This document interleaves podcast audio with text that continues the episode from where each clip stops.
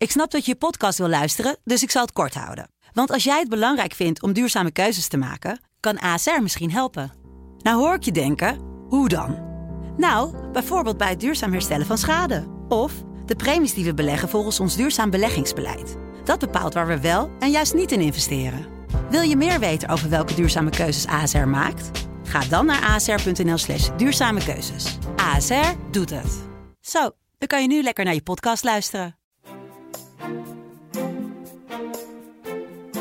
Dit is Kwestie van Centen, een podcast van de Financiële Telegraaf. Met Martin Visser en Herman Stam. Ja, welkom uh, Martin. We gaan het even vandaag uh, met z'n tweeën doen. Hè, na Ja. een aantal keren Ja. wat gasten in de studio te hebben gehad. Eh, ik wil een iets andere aanpak doen, want eh, vaak nemen we één thema. Ik wil een paar onderwerpen met je eh, doornemen, waarbij de rode draad eigenlijk de EU is. Want eh, de Duitsers waren deze week zo vriendelijk om eh, alvast wat rekensommen voor ons te maken. Waaruit Ja. blijkt dat we eigenlijk veel meer aan die eh, nieuwe begroting van de EU gaan betalen dan we eerst dachten.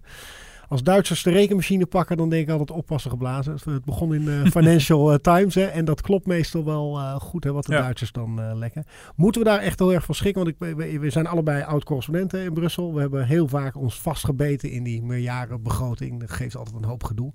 Maar hoe serieus moeten we deze cijfers nu nemen? Dat Nederland uiteindelijk misschien wel, wat is het, van hoeveel gingen we? We gingen van, van 8 miljard naar 13 miljard 13 miljard, ja, Ja, dat ja. getal zocht ik. Ja. per jaar. Ja, bruto. Nee, daar moeten we zeker van schrikken. Want eh, Den Haag heeft ook gerekend hoor. Mhm. Het is echt niet zo dat alleen Berlijn dit heeft uitgerekend. Daar, daar kwam wel het lek vandaan naar verluid. Maar eh, eh, nou, op het ministerie van Financiën hebben ze ook al druk zitten rekenen.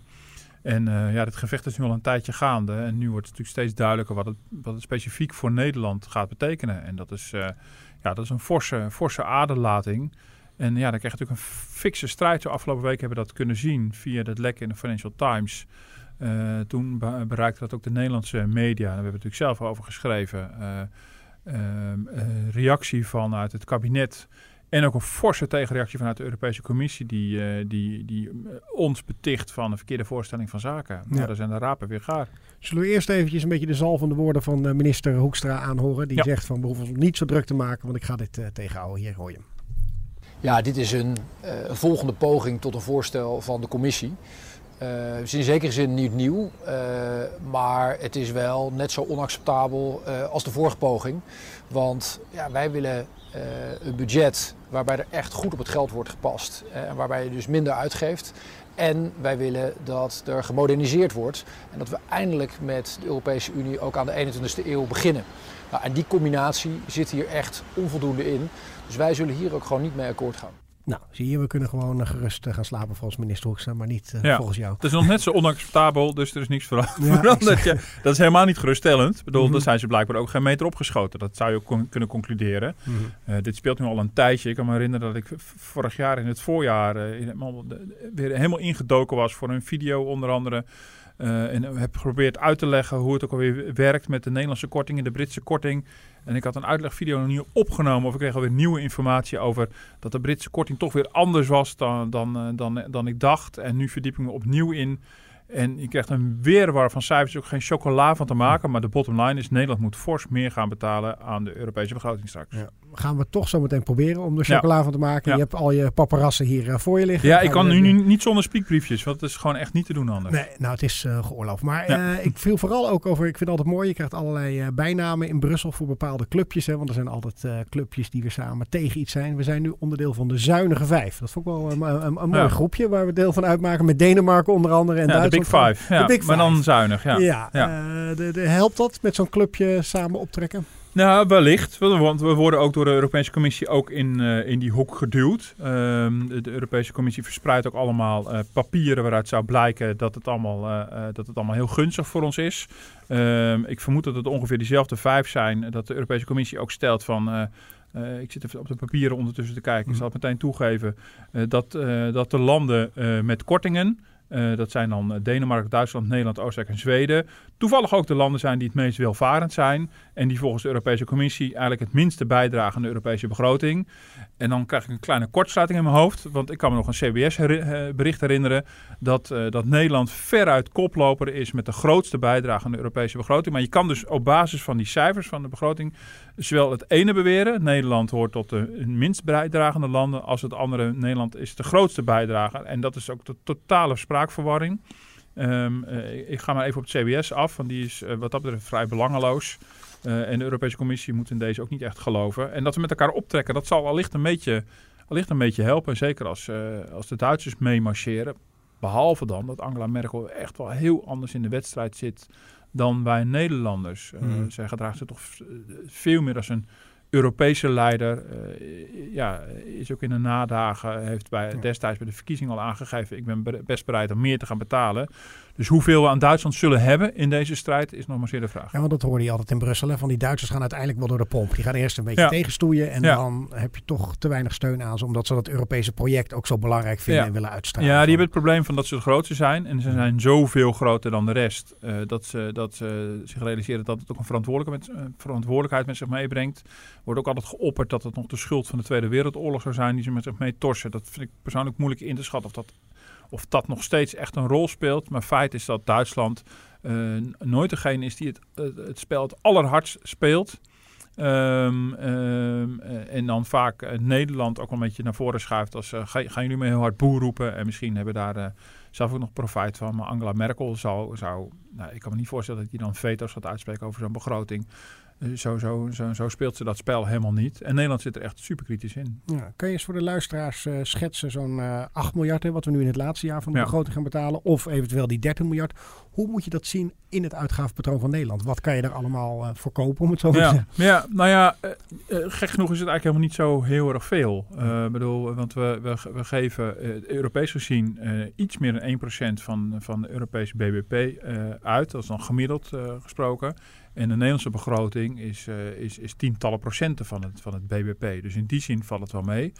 Uh, de andere kant is wel weer um, um, uh, dat, de Europese Commissie zegt het ook. Hè. Ik heb een interview een keer gehad met, uh, met uh, Gert-Jan Koopman. Dat is een topambtenaar bij de Europese Commissie. Is een Nederlander mm. die nu een, een begroting voorstelt die haak staat op de Nederlandse wensen. Dus we hebben er dus geen zak aan dat er die een Nederlander probeert als Nederlander eigenlijk ons een beetje nog ja. weer een, een, een, pootje te leggen. En die zei toen ook, uh, nou dat is niet zijn doel. Maar uh, die heeft gewoon heeft ook een andere rol ook. Ja. En dat moeten we ook uiteraard ook respecteren natuurlijk. Um, uh, en die, die gaf in het interview ook aan. Van, ja, Nederland moet ook niet zo zeuren. Want het gaat echt maar om, om, om, om hele kleine bedragen in verhouding tot de Nederlandse begroting.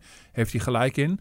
Maar bij het Prinsjesdag uh, en bij begrotingsonderhandelingen en bij regeerakkoorden worden uiteindelijk ook altijd maar beperkt hoeveelheden miljarden verschoven. Want ja, de grote posten zijn onderwijs, sociale zekerheid, zorg, AOW. Um, uh, ja, dat zijn posten die liggen voor een heel belangrijk deel liggen die vast. Hm. Dus in die zin uh, zijn natuurlijk wel forse, forse posten. Nou, weet ik wat, de, de dividendbelasting ging om, om 2 miljard. Dat was al een enorm, enorm ding. Um, uh, op, op, op jaarbasis. Nou, als je kijkt naar het onderwijs, de, de, de leraren zijn met Prinsjesdag weer tevreden gesteld met uit mijn 483 miljoen of orde van grootte. Um, uh, bedoel, ja, dat gaat dan om een, om een half miljard. Ja, dit gaat om, om een factor zoveel erbovenop. Ik bedoel, uh, stel dat je daar van die, van die 30 miljard voor Europa 1 miljard af zou snoepen. En je zou het helemaal aan het onderwijs geven. Mm -hmm. Verzin me wat. Nou, dan uh, is het Malieveld volgende week leeg. Uh, dus dat mag ik een keer aannemen dat ze dan ook, ook een keer ophouden. Dat zijn ja. dus in die zin zijn het best, best wel forse bedragen voor een Nederlandse begroting. Ja, en hoe gaat het? Uh, Zo'n zo koopman, hè, die ambtenaar, die mag natuurlijk eigenlijk denk niet direct contact hebben met onze minister om daarover te hebben. Maar geven we af en toe wel een beetje een soort voorzetje van: hé, hey, uh, drijf het niet te ver op deze discussie, want dat gaat slecht vallen hier. Ja, ik denk wel dat het spel zuiver gespeeld wordt. Um, dat iedereen gewoon zo'n rol bewaakt en respecteert. Um, dus uh, uh, dit zal vooral ambtelijk overlegd zijn met zo iemand als uh, Gert-Jan Koopman. Een minister praat dan met een eurocommissaris en een ambtenaar met een ambtenaar. Um, um, maar goed, het is net een beetje als in de tijden van Nelly Kroes toen zij mededinging deed. En nog in Brussel als eurocommissaris. Ja, daar heeft ING destijds ook helemaal geen moer aan gehad. toen die bankverzekeraar moest halveren ongeveer vanwege de Europese crisis en de staatssteun. Um, ja, dus, dus Nederlanders zitten meestal nogal zuiver, zuiver in de wedstrijd. Dus uh, het is wel opmerkelijk dat er nu Nederlanders daar hebben zitten. Ja, ik zei al in het begin, we waren allebei uh, correspondent in Brussel. Uh, de, dus wij zouden dit moeten begrijpen? Wij zouden dat ook. En, en, en, bovendien dacht ik altijd van, nou, ik zit er misschien wat feller nog in de wedstrijd, omdat de Telegraaf misschien iets meer als eurokritisch bekend staat. Mhm. Maar volgens mij ben jij er ook behoorlijk kritisch op waarom dit geld moet opgehoest worden. Ja, bij mijn vertrek bij het Financieel Dagblad destijds eh, werd ik een beetje de populist van de krant genoemd. Dus Mhm. eh, Ja. nee, maar ik ben wel heel, eh, in die zin eh, eh, ehm, eh, zit ik er net zo kritisch in als, als voor mij, als jij. Ik bedoel, helemaal niet anti-Europa, maar wel van ja, beste mensen, ik bedoel, het moet ook een beetje redelijk blijven. En dat is een beetje de rode draad van deze week. De pijlen worden heel erg gericht, onder andere op Nederland, alsof we niet solidair zouden willen zijn aan dit, aan dit Europese project. Maar het moet allemaal wel redelijk blijven. En wat de Europese Commissie nu wil, is A, met het vertrek van de Britten eh, het hele systeem, systeem van kortingen afschaffen. Dus Nederland raakt zijn korting kwijt, die Gerrit Salm ooit heeft binnen, binnengehengeld. Eh, ze willen, eh, ondanks het vertrek van een lidstaat, in plaats van dat ze dan een kleinere begroting gaan maken, gaan ze een grotere begroting maken. Mhm. Ja, en ze voeren er wel de druk op een land als Nederland op, waarvan men weet dat de acceptatie hiervoor toch wel heel wankel is. En ik denk, ook Nederlanders zijn in, in meerderheid ehm, eh, echt wel pro-Europa. Dat blijkt uit alle enquêtes. Ze zijn helemaal niet, gemiddeld gesproken, echt niet tegen Europa. Maar het moet wel een beetje met mate. En, en wat er nu deze week speelt rondom die begroting, rondom uitspraken van, eh, van, van Lagarde, de nieuwe ECB-president. ehm, ja, dat, dat, dat raakt precies die, die spanning volgens mij. Van, Ja, hoe kijk je ook naar Europa? En is het een project waarin wij vooral moeten bijdragen uit solidariteit met allerlei andere landen? Ja, waar, Lagarde eh, voor, Ja. voor opriep. Hè? Of mogen Ja. wij er ook gewoon heel pragmatisch in staan, eh, onder de mond van moeten er zelf ook wat aan hebben. En Mhm. dan kijk je er veel zakelijker tegenaan. En je ziet dat, dat, dat proef je ook in de toon van Hoekstra. Eh, en zo kijk ik er zelf tegenaan. En van mij jij ook. is gewoon heel zakelijk. Het is een, Mhm. heel, het is een zakelijk samenwerkingsverband met de interne markt als grote trofee, waar Nederland absoluut van profiteert. En verder ehm, eh, ja, moet je het ook een beetje ontdoen van, van, die, van die hele grootspraken over eh, eh, Europa als een grote droom en een groot project. Waar we vooral heel solidair moeten zijn met al die andere arme Europeanen. We mogen er zelf ook iets aan hebben. Ja, ik vraag me altijd af in hoeverre ze in de, de bubbel, die Brussel toch vaak ook is, hè, of ze dat wel doorhebben dat die sentimenten zo leven in andere landen. Of ze daar genoeg gevoel Ja. voor hebben. Ja, dat vraag ik me ook, vraag me ook wel eens af. Ja. Ja. Eh, ik heb toch het idee van niet. Ik bedoel, ehm, nou ja, Den Haag is een bubbel, maar Brussel is dat al helemaal. Ehm, ehm, dat, dat vond ik ook wel. Ik eh, die jaren in Brussel heb ik toch ervaren. Dat zal jij toch denk ik ook wel ervaren hebben. Daar werken mensen heel erg hard. Wel Het beeld dat ze daarmee zitten te luieren en niks zitten Nee, te doen, dat klopt absoluut niet. Het is een, eh, een ambtelijk apparaat wat qua kosten best allemaal reuze meevalt. Waar snoeihard wordt gewerkt. Echt super slimme mensen zitten daar. Maar het zijn wel overtuigde Europeanen. Hmm. Is het op zich ook logisch? Want Ja, wat heb je daar te zoeken? Nee, wat heb je daar te zoeken? Ik bedoel, het Mhm. lijkt me al verschrikkelijk om als, als eurocritikaster in, in het Europees Parlement te moeten zitten, dag in dag uit. Mhm. Laat staan bij de Europese Commissie werken. Dat is onlogisch. Maar daardoor krijg je wel, ja, eh, toch loop je wel het risico dat je echt opgaat in die bubbel en weinig voeling meer houdt met, eh, met, met het sentiment eh, dat er leeft. Ja, dat vind ik met die begroting nu ook. En ik heb er vooral ook moeite mee dat de zaken ook steeds verkeerd worden voorgesteld. Want het verwijt vanuit Brussel deze week naar Nederland en Duitsland. Jullie komen met verkeerde cijfers. Dat is echt een absurd verwijt. Want de Europese Commissie is echt aantoonbaar zelf aan het goochelen met cijfers en met de verkeerde voorstelling van zaken.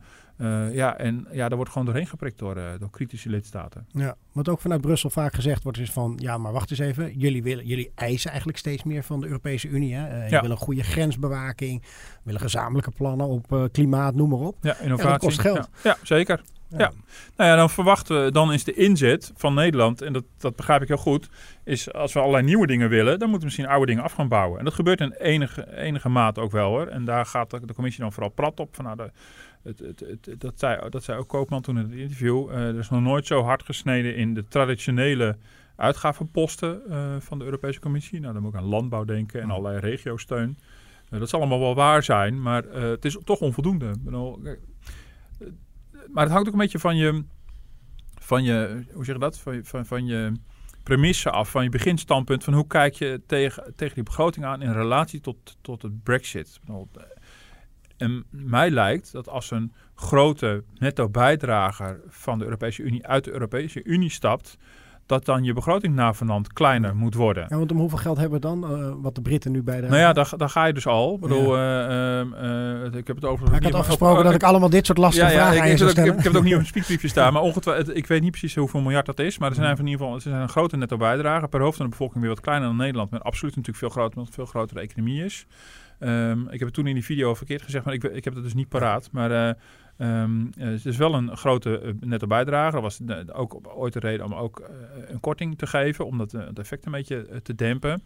En dan zou je verwachten, dan, dan moet ook zo'n hap uit die begroting. Maar de Europese Commissie veronderstelt de ambities van die begroting als stabiel. Dus moet je in principe zeggen zij met, met, met, met minder lidstaten dus hetzelfde opbrengen. Nou, dat vinden ze ook misschien een beetje absurd. En dus eh, stellen ze de zaak voor alsof ze er een klein tandje van afhalen. Uh, maar goed, die, die voorstelling van zaken vind ik dus heel discutabel. Mm. en dan kan je zeggen, nou, dit is, de commissie vindt het een mooi moment om te zeggen van nou, we stoppen met het hele systeem verkortingen.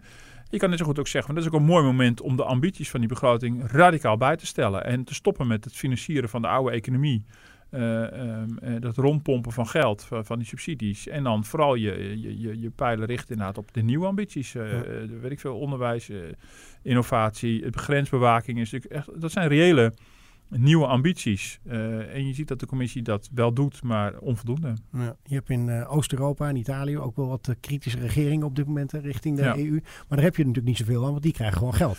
Ja, dat is, dat is dus wel lastig. Dus, dus, dus je zit wel een beetje met, met, met hetzelfde. Nou ja, we noemen een aantal al, al, al, Denemarken en Zweden en Duitsland. Die zitten dus echt een beetje met, met hetzelfde soort landen. Dus, dus daar kan je niet op meeliften. Die Hanse-liga die, die Hoekstra heeft opge, opgezet, mm. die vooral rondom de eurozone van belang is. De kleinere lidstaten, daar heb je niet per definitie iets aan. Dus je hebt natuurlijk allerlei verschillende soorten economieën. En het zijn natuurlijk vooral in het westelijke deel van Europa, uh, die uh, noordwesten, zeg maar, die dus in de positie zitten zoals Nederland dat ook zit. Dus, dus ja, daar moet je weer gewoon een, een nieuwe conctie sluiten. Mm -hmm. Ja, en even voor het uh, tijdsbeeld, hè, want dit is nu uitgelekt en geeft heel veel gedoe uh, deze week. Ja. Maar we zijn er nog lang niet, want het gaat om een begroting voor 2021. Ja, precies. Het zijn allemaal, gaat allemaal om meerjarenbegroting voor zeven jaar. En de huidige begroting loopt nog tot en met 2020. Mm. Uh, toch is wel, begrijp ik, de verwachting dat wel ergens in het begin van volgend jaar dat allemaal rond zou moeten zijn. Uh, en dan ligt het voor zeven jaar ligt dat vast. Mm. Um, uh, dat is dan, en daarom is het ook wel logisch dat daar dus lang over gebakkeleid wordt. Want je zit er dus heel erg lang aan vast. En, uh, en op zich is dat ook wel logisch. Dan heb je een soort stabiliteit in, in, in de uitgaven. Dat gaat ook over, een, over de periode van een commissie heen, zeg maar, over een termijn. dus we hebben nog wel even, en dit speelde dus vorig jaar ook al. Alleen het wordt, ja, het wordt, het wordt op een gegeven moment gaandeweg je bij het punt zit dat je echt moet gaan beslissen, wordt het natuurlijk steeds, steeds eh, scherper en feller en worden steeds meer details duidelijk. Ja, en vanuit die commissie zijn dan allerlei wensen. Uh, wij hebben met uh, Frans Timmermans iemand die zich heel erg de, bezig gaat houden met het klimaat in Europa. Ja, ja. Zie je dat dan ook terug in die begroting? Gaat hij, stelt hij ander soort eisen van nou, op deze manier moet er meer miljarden vrijgemaakt worden voor het klimaat? Nou ja, dat zijn dus Waar die, Nederland dat, dus eigenlijk ook meer last precies. van heeft. Ja, dat zijn dus die nieuwe, die nieuwe ambities en dat is natuurlijk wel degelijk. Wat, je kan het ook wel zien, er is een staatje ook van de Europese Commissie waarin ze neerzetten van nou, wat, wat we aan landbouw uitgaven en wat we uit gaan geven. Die regiofondsen, wat we uitgaven en wat we uit gaan geven. En dan zie je gewoon een hele, hele batterij en klimaat is daar een onderdeel van. Dat je probeert dat allemaal op te plussen. Grensbewaking is er ook weer, weer een van. Maar het blijft nog steeds, uh, in, die end, uh, um, blijft landbouw en, en die regio blijft allebei is het net iets minder dan een derde van de begroting. Dus opgeteld is het 60% van de begroting.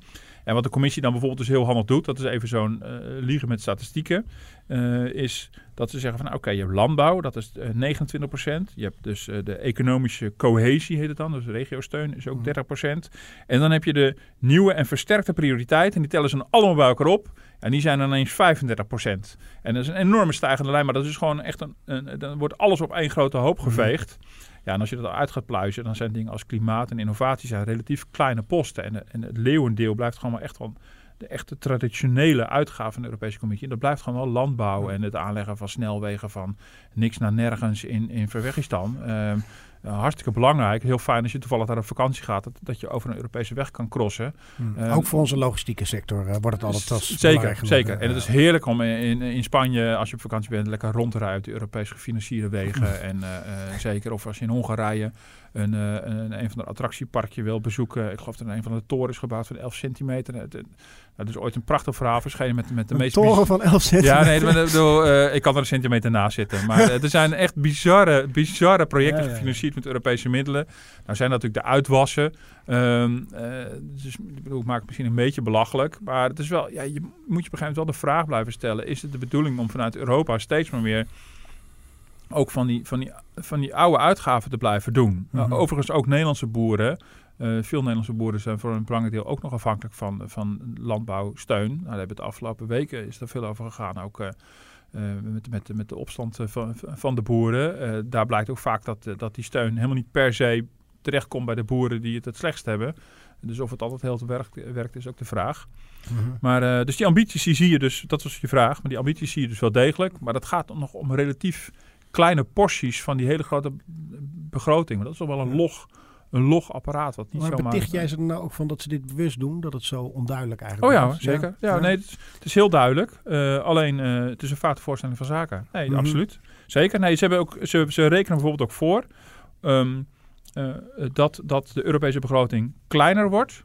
de nieuwe Europese begroting. En dat is gewoon feitelijk onjuist. Mm ze kunnen, je kan zo heel makkelijk goochelen. Wat zij doen is de huidige meerjarenbegroting. Daar halen ze uh, dan gaan ze uit van een vast bedrag voor die, voor die begroting. Dus die hoeveelheid euro's, nou, dat is pak een beetje net iets boven de 1000 miljard euro, die ligt vast. En dan zeggen ze, ja, maar ja, stel nou, uh, in de nieuwe begroting doet het Verenigd Koninkrijk niet meer mee. We meten alles af aan procenten van het BBP van de landen. Weet je wat, we halen uit die oude begroting ook alvast het Verenigd Koninkrijk. Dus je maakt de Europese economie kleiner, van 28 landen naar 27 landen. En je relateert die oude begroting ineens aan die kleinere economie. En dan mm. lijkt ineens die begroting eh, heel groot.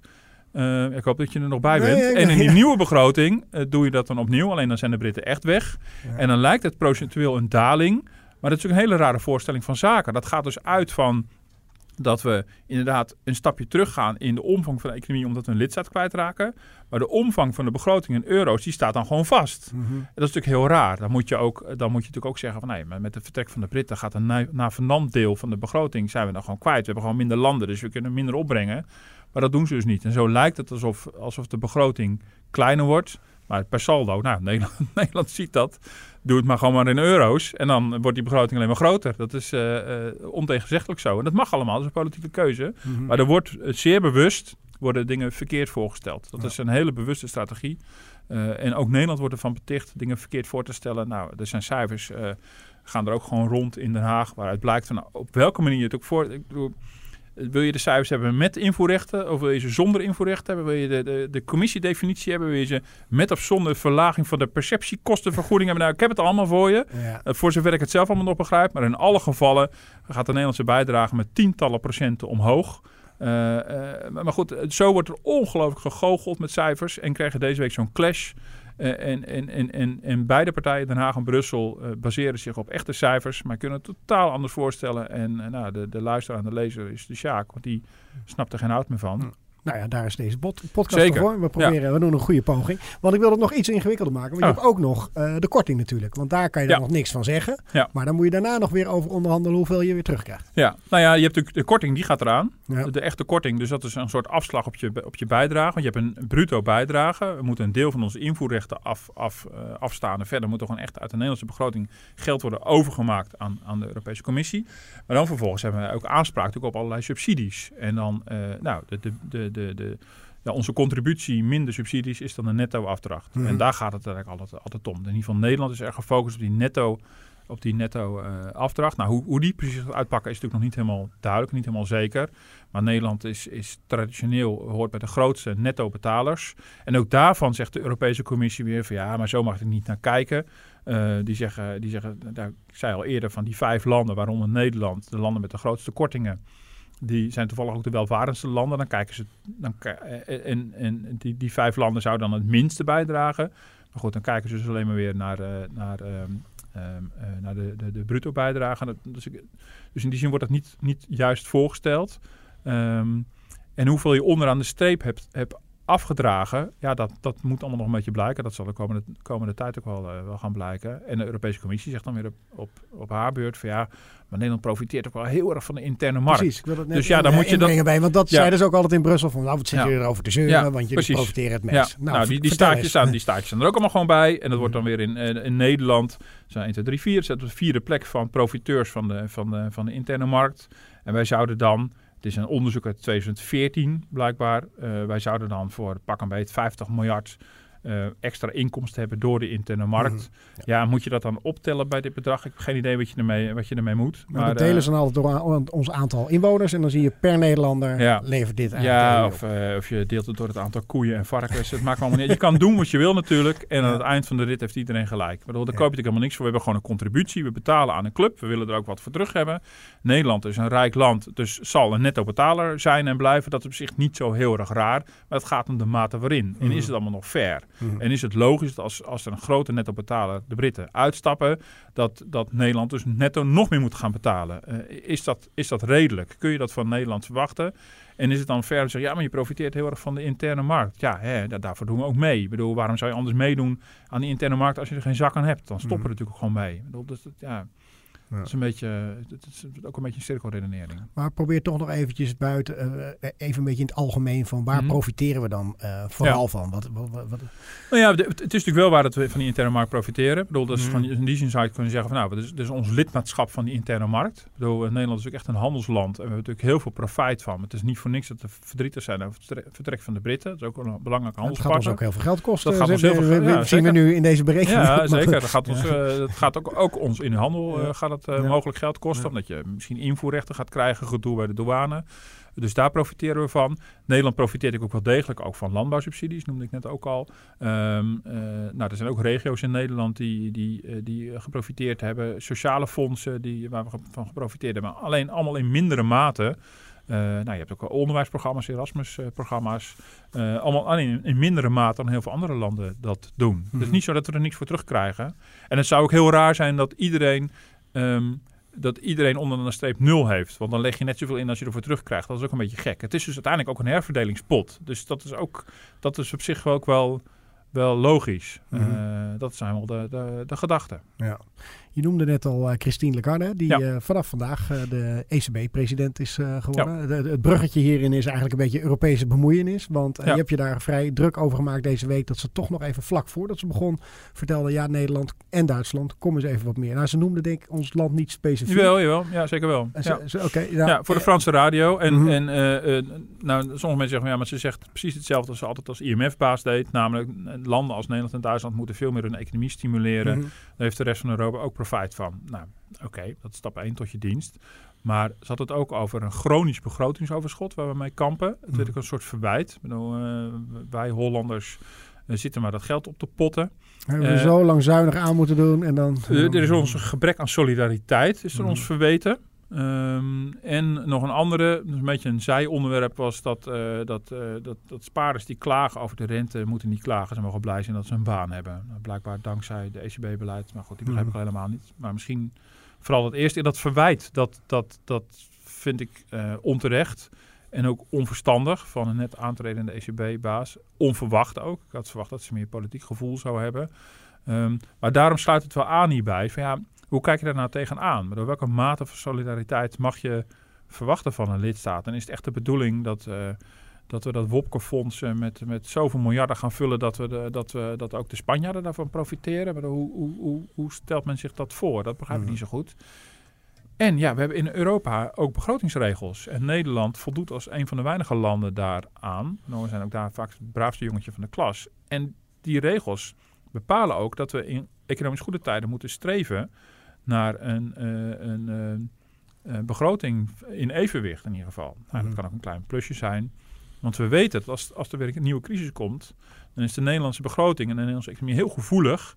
En dan schieten we zo weer richting die min 3%. Dat is Ja. geen ramp. Dat, dat is, dat, daar is het ook voor bedoeld. Maar dat buffertje bouwen we nu juist voor slechte tijden. En dat is Ja. iets wat eigenlijk gewoon hebben we met elkaar afgesproken. Ja, als we dat niet meer willen, dan moeten we iets aan die regels doen. Eh, maar het is heel raar om, om een land te verwijten dat het aan de regels voldoet. Je hunkert al beide weer naar Draghi, waar je ook altijd vrij kritisch op was. Maar je denkt van wat hebben we nu eh, de komende jaren? Nou ja, ik, ik had wel dat ver- verhaal van die stimulering wel verwacht. Dus dat vind ik maar goed. En nu, omdat ze, ze deed dat vlak voordat ze ECB-president werd, dus kon ze het nog wat scherper aanzetten en, en landen ook specifiek en noemen. heel bewust gekozen natuurlijk dat moment. ja, dat lijkt me wel. Ja. En eh, het was voor de Franse radio, dus gewoon een beetje voor eigen publiek. En vervolgens komt het via de internationale pers natuurlijk gewoon uiteindelijk overal, eh, overal terecht. Ehm, maar het gebrek aan solidariteit, dat, eh, daar zit toch echt een, ook wel een gedachte achter van we moeten voort met een eurozonebegroting die er nu in een hele kleine mate gaat komen. We moeten inderdaad ja, anders aankijken tegen die begrotingsregels. Dus het zijn niet de landen die schulden maken die de, die de problemen veroorzaken, maar de landen die blijkbaar hun schulden reduceren, die, die, die, die vormen blijkbaar het probleem. Um, we moeten veel meer risico's met elkaar gaan delen. Uh, er moet een Europese spaargarantie komen waarbij we instaan. Bedoel, die kant gaat het allemaal een beetje op. Dat we instaan voor de spaarders in Italië. Um, ja, en dat, dat is wel, ik vind het wel een riskante onderneming. Ik snap wel dat, je, dat het uiteindelijk misschien een soort eindplaatje kan zijn van een eurozone over weet ik veel hoeveel tijd. Net zo goed als de hele, het hele dollargebied. Amerika natuurlijk ook in de loop van zoveel jaar hechter en hechter is geworden. Mhm. Maar dit moet allemaal in een tempo en, en uh, wij moeten solidair zijn met landen die zelf geen orde op zaken stellen. En dat maakt ook heel wantrouwend. Ja, en past dat juist eigenlijk weer meer in een soort meerjarenbegroting van de EU in plaats van voor de eurozone? Of zeg ik dan iets heel raars? Uh, hoe bedoel je dat? Nou, eigenlijk dit soort plannen moet je dat eigenlijk niet gewoon ondersteunen in een meerjarenbegroting. Ja. ja. Nou ja, kijk, de, de gedachte is wel dat die eurozonebegroting, er komt ook wel uh, onderdeel moet zijn hiervan. Ik weet niet precies hoe ze dat, hoe ze dat gaan doen. En dan was, was het idee inderdaad ook dat je specifiek voor de eurozone een soort schokfonds zou kunnen krijgen. Nou, zover gaat het niet door tegenstand van, van Hoekstra. Nou, daar heeft hij ook geen vrienden mee gemaakt in Brussel. Mm. Dus zo scherp te verzetten. Tegelijkertijd, er komt wel een eerste beginnetje van een eurozonebegroting. Dan weet je gewoon, in de loop van de jaren wordt die langzamerhand alleen maar groter. Maar dat is wel, dat is wel de gedachte. Nou, dan kan je dat in, in één klap doen met de hele EU-begroting. Wat Nederland dan het liefst wil. Maar ja, je ziet de druk vanuit de zuidelijke landen is om gewoon daar echt een apart instituut van te maken uiteindelijk. Nou, dat gaat stapje voor stapje. Want vertel even nog waarom zij daar uh, aan hechten. Nou ja, wat, wat de gedachte is, uh, en die begrijp ik op zich ook wel, is als je één munt hebt, dan kan je natuurlijk monetair één zijn. Maar uiteindelijk moet je ook politiek en economisch veel meer één zijn. Dus de, de, de filosofie begrijp ik heel erg goed. Um, uh, want nu hebben we inderdaad wel begrotingsregels, maar je zou misschien ook afspraken kunnen maken over hoe vangen we economische schokken op. Uh, we hebben nu dan, ja, in de eurocrisis zijn we een, een noodfonds begonnen.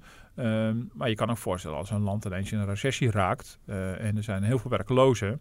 Ja, dan in een soort eindmodel van de eurozone, waarin je veel verdergaand geïntegreerd bent, ja, vang je dat voor elkaar op. Net zo goed als, weet ik veel, als, als Limburg het moeilijk heeft of Groningen, dan mhm. de WW-lasten worden gewoon over heel Nederland uitgesmeerd. Dat vinden we in Nederland natuurlijk doodnormaal. die gedachte zit erachter, die gewoon economisch gezien wel begrijpelijk is. Um, alleen dat moet wel politiek uh, haalbaar zijn en geaccepteerd worden in de lidstaten. En daar wordt voortdurend steeds maar overheen gewalst. Mm -hmm. en, en dat, zit me, dat zit me niet lekker. Ja. Uh, ik vind dat we het aardig in een half uur door hebben genomen. De, je hebt al je papieren hiervoor. Of heb je nog iets uit je papieren die zegt... ja, maar goed Herman, waarom vraag je daar niet naar? Want dat heb ik ook even uitgezocht. Nee nee nee, nee, nee, nee, nee, ik, ja, ik, eh, ik kan al die propaganda van de Europese Commissie gaan voorlezen. Maar dat lijkt me niet uh, de bedoeling. Um, Nee, ja, ik, ik, ik hoop dat er nog chocola van te maken is. Want die begroting is echt heel ingewikkeld. Uh, maar de bottom line is, we moeten meer gaan betalen. En ik denk dat dat uiteindelijk ook zal gaan gebeuren. Alleen Ja, want dat is, dat wil ik nog zeggen, dat is wel iets wat je in Brussel leert. Van er worden een paar zaadjes zo geplant ja. via de Financial Times. En zo word je een beetje al uh, ja. voorbereid van dit gaat er komen. Hè? Ja, dus en, en, en Hoekstra klinkt dan in, in, het fragment dat het begin hoorde heel ferm. Uh, maar ik zei meteen al, van het was onacceptabel. Dat is het nog steeds. Maar, en, en formeel kunnen ze het veto, maar zo werkt dat in de praktijk natuurlijk niet. Mm -hmm. Want ja, je moet ook weer met elkaar verder. Dus we zullen iets hiervan moeten slikken. De vraag is hoeveel. En uh, uh, ja, dat gaat ook uiteindelijk ook gewoon echt ten koste van, van, van onze begroting. En ja, en het voelt ook, wij voelt het gewoon niet fair. En dat is misschien wat belangrijker